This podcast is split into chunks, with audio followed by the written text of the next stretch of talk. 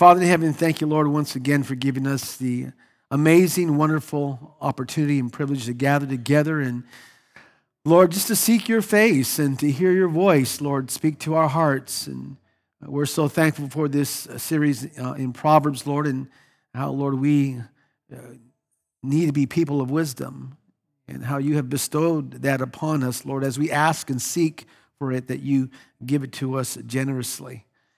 So, Father, speak to our hearts today, Lord. I, I decrease that you would increase. I empty myself of myself, so fill me with yourself.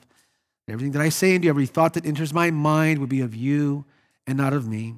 We pray this in Jesus' name. And all God's people said, Amen. All right, right on, right on. So, if you have your Bibles or Bible app, turn to Proverbs chapter 9. Proverbs chapter 9. We're now in part 10 of our series, Wisdom That Works. Say, Wisdom That Works. Again, Proverbs chapter 9. And before we even dive into the text, I want to do a quick review from last week's text. And that was chapters 7 and 8. And in chapter 7, I gave you three points there. You might remember these points. Uh, the first one was instruction. Say that. And that's in verses 1 through 5 of chapter 7. And the wisdom and power of God's word, what it does, it gives you and I instruction, insight to help keep us from sexual immorality. And the second point was seduction. Say that. Seduction, that's in verses 6 through 21. And Solomon, what he does, he tells a story of how he saw a guy passing along uh, the street and how this guy made a mistake of going where he would be tempted. And so he fell right into the hands of this adulterous woman. And the text says, with per- persuasive words, she led him astray she seduced him with her smooth talk. So her seduction was successful. The third point was destruction. Say that. Destruction. And that's in verses 22 to 27 of chapter 7. And Solomon, what he does, he shows us uh, the painful price and, and the real danger that's connected with sexual immorality. And then we moved on to verse uh, chapter 8, chapter 8, and there I gave you two points. And the first point was wisdom's exhortation. Say that. Now that's the appeal, the request, the, the urging, the cry from the heart, and that's in verses 1 through 21. And wisdom is crying out, say crying out, it's calling out to consider the way of wisdom. And it's constantly being offered. And so she cites the value of learning from her. I love that. She cites the value of learning from her. Her words are noble, they're right, they're true, uh, righteous, and honest. And I love what verses 10 uh, through 11 say of chapter 8 choose my instruction instead of silver, knowledge rather than choice gold. Uh, verse 11 for wisdom is more precious than rubies, and nothing you desire can compare with her. So, wisdom yields better dividends than any uh, pursuit or investment in life. Can someone say amen? And then it says in verse 13, to fear the Lord is, I love this, to fear the Lord is to what? Hate evil, right? Hate pride and arrogance, evil behavior, and perverse speech. If you're saved, say amen. If we are going to embrace wisdom, that means we're going to reflect God's own heart, say his own heart, as it relates to any form of evil. And then verses 17 through 21, it says, Those who love and pursue wisdom will find themselves, I love this, rewarded. Rewarded. They will find wisdom. Uh, wisdom promises to be found by those who what? Diligently seek her. It's promising enrichment, a life of enrichment, a rich inheritance, a, a life enriched by God. And to sum up that all up, chapter 8 all up, wisdom is valid, vital, and valuable. The second point uh, uh, was wisdom's eternality. Say that. Eternality. And that's in verses 22 to 31. And this is the origin. We see here the origin of wisdom, the role of wisdom in creation. And we see, friends, the many different aspects of creation and how God used wisdom to design and arrange them all. And then in verses 32 and 30 through 34, it simply says, Those who submit to God's wisdom are, are blessed. And then verses 35 to 36, wisdom, what it does, it warns us of the consequences of ignoring her advice and presents us with a choice. Say choice. Will we live by God's wisdom that brings life and favor, or by our own wisdom that brings harm and death? That now brings us to today's text. The title of my message today is Contrasting Invitations. Say that and by the way, friends, this chapter uh, chapter 9 is the end of the first section of the book of Proverbs. Now, remember, in the first message of this series, I mentioned that there are four sections in this book. Four sections in this book. The first uh, section is in chapters 1 through 9. The second is in chapters 10 through 24. The third section is in chapters 25 to 29. And the fourth section is in chapters 30 to 31. This first section ends the long introduction. By the way, verses 1 through 9 is just an introduction. Are you guys with me? So, this first section ends the long introduction to this book, and it ends with a contrast, get this now, of wisdom and folly. When we say folly, we're, we're speaking of foolishness. Are you guys with me? A contrast of wisdom and folly. Now, now to preface today's text, I want you to imagine uh, you've just received two invitations to dine at two different restaurants. And the first is from the best restaurant in town. The food is, is amazing, delicious, the atmosphere is beautiful, and the service is great. The second is from a dingy dive, almost shut down by the health inspector, with the reputation of, of a grumpy staff and, and terrible service. So, knowing that, which invitation will you accept? Think about that, okay? And you see, in this chapter, we see the contrast between wisdom and folly, two opposing figures. One woman personifies wisdom, and the other woman personifies folly, foolishness. And both of them are making their appeal. Both of them, Lady Wisdom, say Lady Wisdom, and, and Lady Folly, say Lady Folly, are extending contrasting invitations. And they're both trying to get our attention. Are you guys with me? Four points from today's text. If you're ready, say yes. Number one is the preparation. Say that. The preparations. Write that down. And we're going to look at verses 1 and 2. And the text says, Wisdom has built her house. She has hewn out or set up its seven pillars. I want to stop there. Wisdom's house has how many pillars? Seven pillars. And we know that the number seven uh, in, is, is a number of, of completion, uh, even they say it's even the number of perfection. So the seven pillars most likely symbolize, or we can say represent, the wholeness and completion and perfection of divine wisdom. Got it? It's a home where everything that you and I need, listen now, is supplied. It's well built. It's well furnished. It lacks no resources. There is a complete, perfect, I love this, complete, perfect education on wisdom. Got it? Say, got it. Verse 2 She has prepared her meat and mixed her wine. She has also set her table. In other words, everything is ready, carefully prepared and beautifully presented.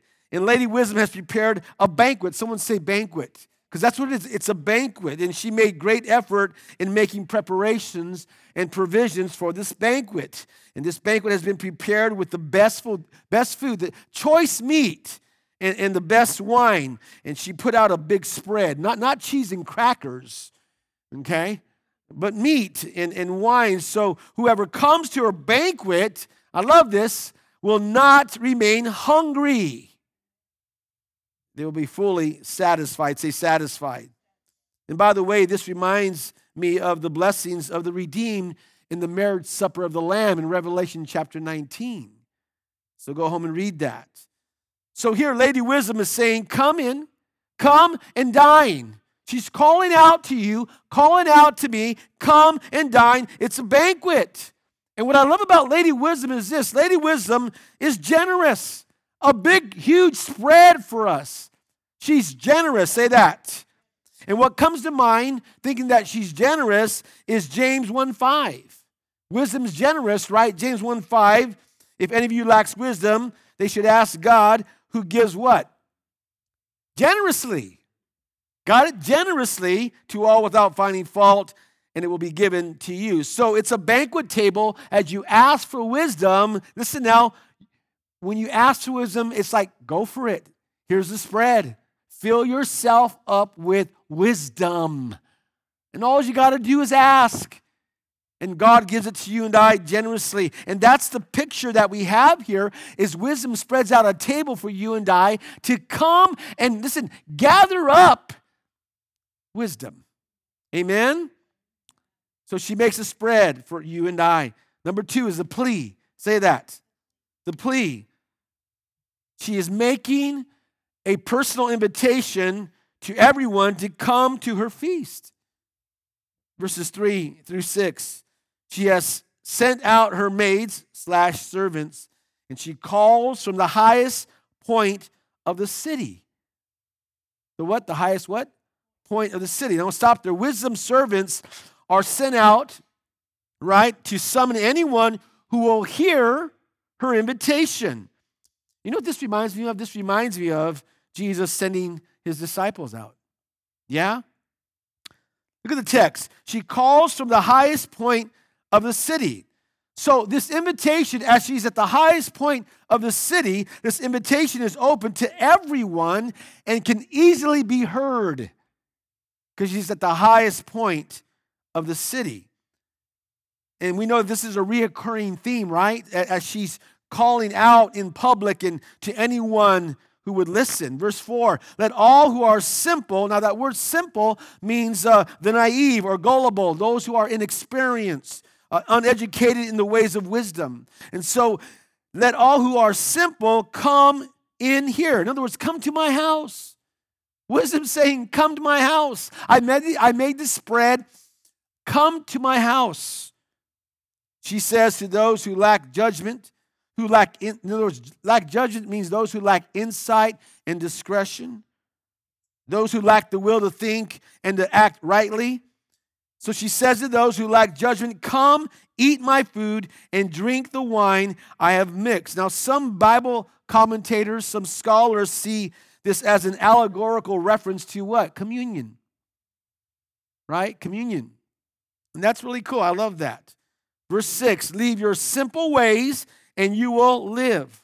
Walk in the way of understanding slash insight. The King James says, Forsake the foolish and live and go in the way of understanding. In other words, accepting the invitation of wisdom, listen now, friends, what it means, it means that you're forsaking and that you're leaving, listen now, ignorance behind.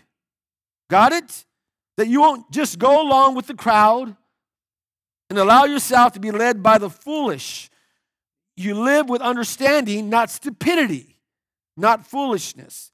Now, I want you to notice that there are some in the text, some who won't listen to Lady Wisdom's plea, who won't respond to her invitation. So follow me now, verses 7 through 9. Whoever corrects a mocker, and by the way, we've been familiar with this word, right? Mocker, it could also be referenced as scoffer. But a mocker and a scoffer is a defiant and cynical person. And this mocker and this scoffer, they think they know everything. They're arrogant. They laugh at anything that's important. And, and they never accept, listen now, they never accept any kind of correction. Are you guys with me? And they're easily offended. Hmm? It says, whoever corrects a mocker, listen what it says, invites insult. Whoever rebukes a wicked man incurs abuse. Say insult, say abuse. Verse 8, do not rebuke a mocker or he will what? Hate you. You guys get that? Insult, abuse, and hate. I want to stop there. The wicked man, the mocker, the scoffer won't receive wisdom from you. You guys with me? They will often hate the one who tries to help them. Now, if you're safe, say amen. Some people, and listen now, Christians, some people will never listen to you. They refuse to follow advice, they refuse all correction. And when you say, the Bible says, when you say to them, the Bible says, they, they're like, you believe that old ancient book? Right? And they begin to mock you because that's what a mocker and a scoffer does. And they will listen, as the text says, as you try to give them advice, correction from the Word of God, they will what? Mock you, abuse you, insult you, right? Abuse you and hate you. They will blast you because that's what a mocker and scoffer does. So, you guys ready for the lesson? Here's the lesson don't cast pearls before swine. Got it? Don't cast pearls before swine. If anyone will not listen to your words, shake the dust off your feet and move on. You guys with me? Because there are some folks that just won't listen to you. When it, when it becomes apparent that your advice, that your correction, sharing God's word is not welcome, then move on. Move on. Yeah, continue to pray for them, but move on. You see, pigs don't appreciate pearls, right? They don't. And some people don't appreciate what good advice, correction, and what God's word can do for them. And by the way, let me say this when you when you're trying to share wisdom with somebody, correction, advice, right? And then they begin to mock you, you're being mocked and scoffed at. Listen, look at me. Hold your tongue. All right? Hold your tongue. Because the initial response is that we want to say something, right? Right? In our minds, we're probably saying, God smote them right now, right? But this is the deal. This is the deal. This is the deal. Okay? Hold your tongue. Because listen, holding your tongue is wisdom. Wisdom says, uh uh-uh. uh, don't, re- don't, don't, don't react. Don't even respond. Just hold your tongue. Can I get an amen? Now, although there are those who will not listen and, uh, to and respond to Lady Wisdom's plea and invitation, what she does, I love that she makes a great effort, makes great effort to reach those who will listen and those who will respond to her invitation. So let's read on. Rebuke a wise man or woman, and he or she will love you. That's awesome. A wise man, in other words, a wise woman, loves a person who corrects him or her. They invite correction, they're open to correction, and they will say, Thank you. Thank you for correcting me. Thank you for giving me that advice. Verse 9 instruct a wise man or woman, and he or she will be what? Wiser still. I love that. In other words, he or she will grow in wisdom. Teach a man or woman right, teach a man uh, righteous, right? Teach a man, a righteous man, and he will what? Add to his learning, right? A righteous woman, and they would add to his or her learning. In other words, he or she will grow in understanding. He or she will add to his knowledge, her knowledge, and make the pros- pro- proper use of it. You grow. And this is the fact. This is what I'm saying here. Wisdom accumulates more wisdom. So a wise man, a wise woman invites correction, right? And they grow from that. They grow in wisdom. Warren Wiersbe said this fools, scoffers, and the simple like to have their own way and be told they're doing fine. But wise men and women want the truth. I love that. Teach wise people, and they will accept the truth and become wiser. Did you get that? Teach wise people, and they will accept the truth and become wiser. Try to teach fools, and they'll reject the truth and become even greater fools. So here's a lesson. This is a reoccurring lesson in this series. Here we go. Be teachable. Say that. Be teachable. And while the fools persist in their foolishness, the wise will listen when they're confronted with the truth and will adjust their lives accordingly. You see, they realize their own limitations. I love this about wise folks, right? They realize their own limitations and shortcomings, and they're not defensive and not easily offended, but rather they're humble and responsive. They have a teachable spirit. In fact, let me say this. If we if you and I if we respond to godly correction, listen now, with love and humility, that's evidence that we're walking on the path of wisdom. Right? So whenever you see someone or know someone who invites wisdom, correction, advice, instruction, that's evidence that they're on the path of wisdom. If you do that, if you invite it, that means you're on the path of wisdom. Can someone say amen? So there are two kinds of people, right? all around us, those who are unteachable and those who are teachable. Which one are you? Which one are you? The preparations, the plea, number three, I love this one, is the priority. Say that. Write that down. I want you to look at verse 10 with me. The fear of the Lord. Gosh, I love this. The fear of the Lord is the what? Beginning of wisdom and knowledge of the Holy One is understanding. This is repeated from chapter 1, verse 7. Chapter 1, verse 7. Listen, this is the basis, this is the, the source, the foundation, the priority, say priority, of all true wisdom. It's, it's the controlling principle of the book of Proverbs. In other words, here's where it all begins. It all begins here. Now, remember the word fear in the text means to what? Respect. It means to revere. It means to, to reverence.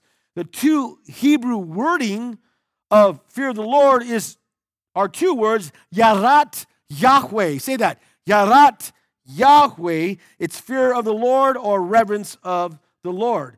But it's not, listen, it's not just mere respect or reverence, it's more than that. It's also the, the realization that God is a lot bigger than us and that He does what He wants because He's who? God. He's God. It's understanding that He's God and you and I that we're not. It's acknowledging and respecting His person, His position, His power to create, to control, to discipline, and to destroy. And what it does, it includes a respect for His authority. God has all authority. It means that we believe what he says is true and that we order our lives accordingly. We honor him. It means we obey him. We acknowledge him for who he is because we know that he's the creator, right? And we are the creatures. He's the master, we're the servants. He's the father, we are the children. And I want to tell you, friends, this attitude will manifest itself in our having a respect for Him and His Word and a desire to do what He tells us to do in His Word. That's when you and I know that we're fearing the Lord. We do what He tells us to do in His Word. Stay with me here. To fear Him is a wholesome and appropriate reaction to His supremacy and holiness. Fearing Him is born out of a knowledge of how infinitely powerful and majestic and full of goodness he is. Now, get this. Before you and I, before we can grow in the Lord, before we can acquire wisdom, okay, we must first learn to what? Fear him, respect him, reverence him, know who he is. Again, that's Solomon's point.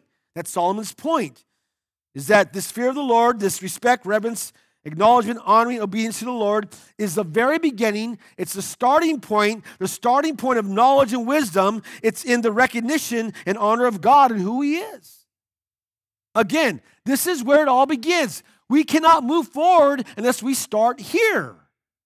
You want wisdom? Then it starts with fearing God. Are you guys with me? This is where we begin. This is where we proceed. We can't bypass this. You can't bypass this. We can't jump over it and expect to have knowledge and be wise.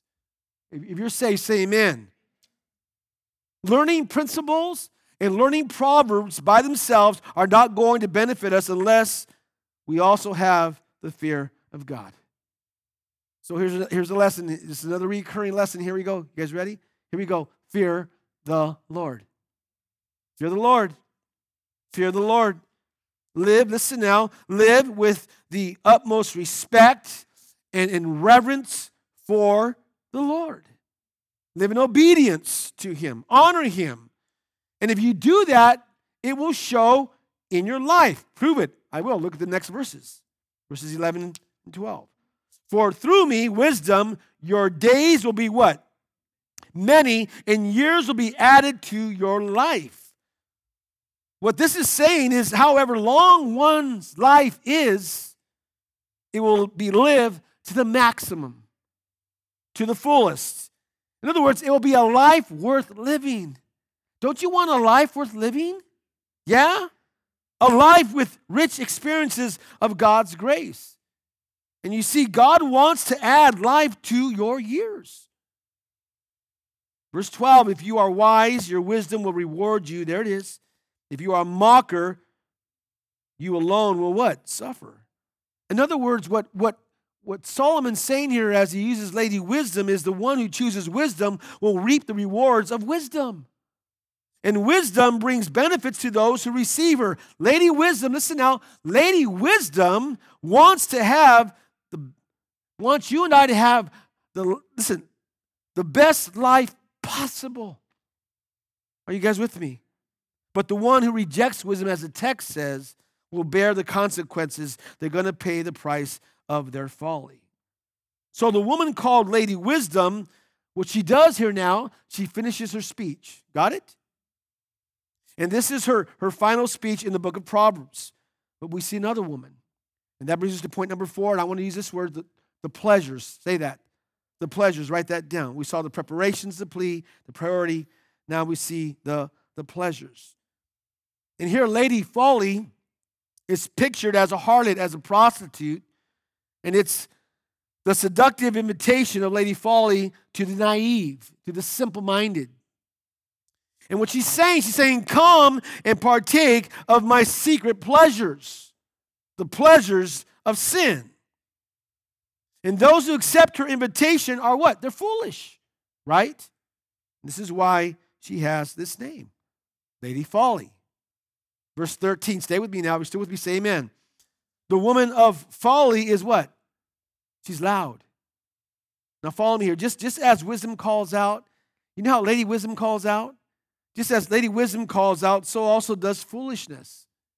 She does the same thing. And, and Lady Folly, she's unruly. She shouts an empty message. Let's, let's read on. She is undisciplined.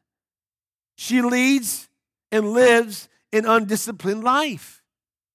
Then it says, and without knowledge. So this is a poetic way of saying she's beautiful and stupid. You guys with me? In chapter 8, verse 10, you guys might remember this. In chapter 8, verse 10, Lady Wisdom says that knowledge is what? It's valuable. And there it says in 8:10, choose my instruction instead of silver, knowledge rather than choice gold. Well, foolish, the foolish woman doesn't think so. She thinks that knowledge has no value at all, doesn't care. She knows nothing. She lacks any depth of understanding. She doesn't care verses 14 through 17. She sits at the door of her house. Now, listen, unlike Lady Wisdom, who's up, right, and about preparing the best for her guests and who sends out messengers to invite everybody who's willing to listen, Lady Folly, on the other hand, she stays seated. She's lazy. You guys with me? And she sits as she waits for her victims. Let's read on. On a seat at the highest point of the city. Sounds familiar, right? And notice that the messages of the two women both come from the highest place in the city, so everyone will hear both messages. Everybody will hear both invitations. And the one listening cannot accept both invitations. You either accept one or the, say it, other. He or she must choose Lady Wisdom or Lady Folly. Verse 15, calling out to those who pass by, who go straight on their way. So, what she wants to do, she wants to tempt them away from the straight path on the path to her house. And she wants to distract and detain anyone who will give her attention. And that's what sin does, right? Sin, what's sin distracts, detains, and ultimately destroys. Verse 16. Let all who are simple come in here. In other words, come to my house. She's calling them to come to her house. And she imitates the call and the invitation that Lady Wisdom makes to the simple, right? She says, let's read on, to those who lack judgment, verse 17, stolen water is sweet, food eaten in secret is delicious. Now, notice what Lady Folly does. Notice this. She offers a meal to her guests but it doesn't belong to her. Are you guys with me? This is the idea of taking something that's not yours, right? Doing something that's wrong. And it implies, this implies sexual immorality. She's drawing the simple to fall into sexual immorality. In chapter 5, you might remember this, chapter 5, verses 15 through 18. What Solomon did, Solomon compared the joys of married life, right? Love and sex and intimacy to drinking pure water from your own cistern. Remember that? From a refreshing fountain. But the foolish woman, what she does, Lady Folly, offers stolen water. It's from somebody else's cistern, from someone else's fountain. And this is why this meal is in secret. Now, the text not only implies just sexual immorality, but all evil things. It implies sin, period. Are you guys with me? Look at the text again. Stolen water is sweet, food eaten in secret is delicious. So, again, as I said, this, this is also a reference to those sins, listen now, that taste sweet. Those sins that are delicious, enjoyable. Those sins that make you and I feel good. But only for what? For a while, right? Because they don't offer real sustenance. They don't. And it leaves us totally empty right on the inside. That being said, I want to say this sin, sin is fun. It is. Sin is fun. Sin is enjoyable. Sin has its pleasures. Otherwise, no one would be sinning, right? But, but the fun and, and the enjoyment and the pleasures are for what? A season. But after that, that season comes to an end, and as the Bible says, the wages of sin is death. You see, Lady Folly's path has an end. It has an end. The dead are there. She promises much, but she delivers the worst life possible. Look at verse 18. But little do they know that the dead are there. Wow. That her guests are in the depths of the grave. In other words, you know what? It's all a trap. This whole life, it's all a trap. Say that. It's all a trap. Because the guests in Lady Folly's house, guess what? They're dead.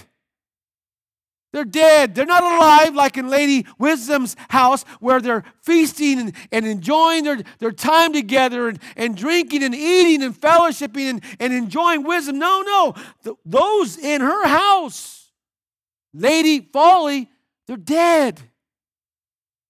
Whoever crosses the threshold to her house are entering into a world of the dead.